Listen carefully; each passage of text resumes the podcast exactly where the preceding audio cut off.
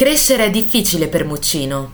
L'ultimo bacio è un film del 2001 scritto e diretto da Gabriele Muccino, con Stefano Accorsi, Giovanna Mezzogiorno, Stefania Sandrelli e Martina Stella nella sua prima apparizione cinematografica. Il film ruota attorno alle vicende di Carlo, Stefano Accorsi, e dei suoi amici Adriano, Giorgio Pasotti, Paolo, Claudio Santamaria, Alberto, Marco Cocci e Marco, Pierfrancesco Favino, i quali, giunti alla soglia dei 30 anni, si trovano a riflettere sulla loro vita e le loro scelte, scardinando così le certezze di sempre. La loro crisi è la sindrome di Peter Pan dell'uomo moderno, la paura di essere inglobati da giornate frenetiche, dal lavoro e dai doveri, rischiando così di rimanere estranei al vero senso delle cose. È sulle sponde del laghetto dell'Eur che una notte si incontrano Carlo, Stefano Accorsi e i suoi amici. In piedi sulla cascata che scende dal colle del Palazzo dello Sport, brindano al loro futuro, cercando di respingere tutte le paure legate ad una vita diversa da quella che avevano sognato.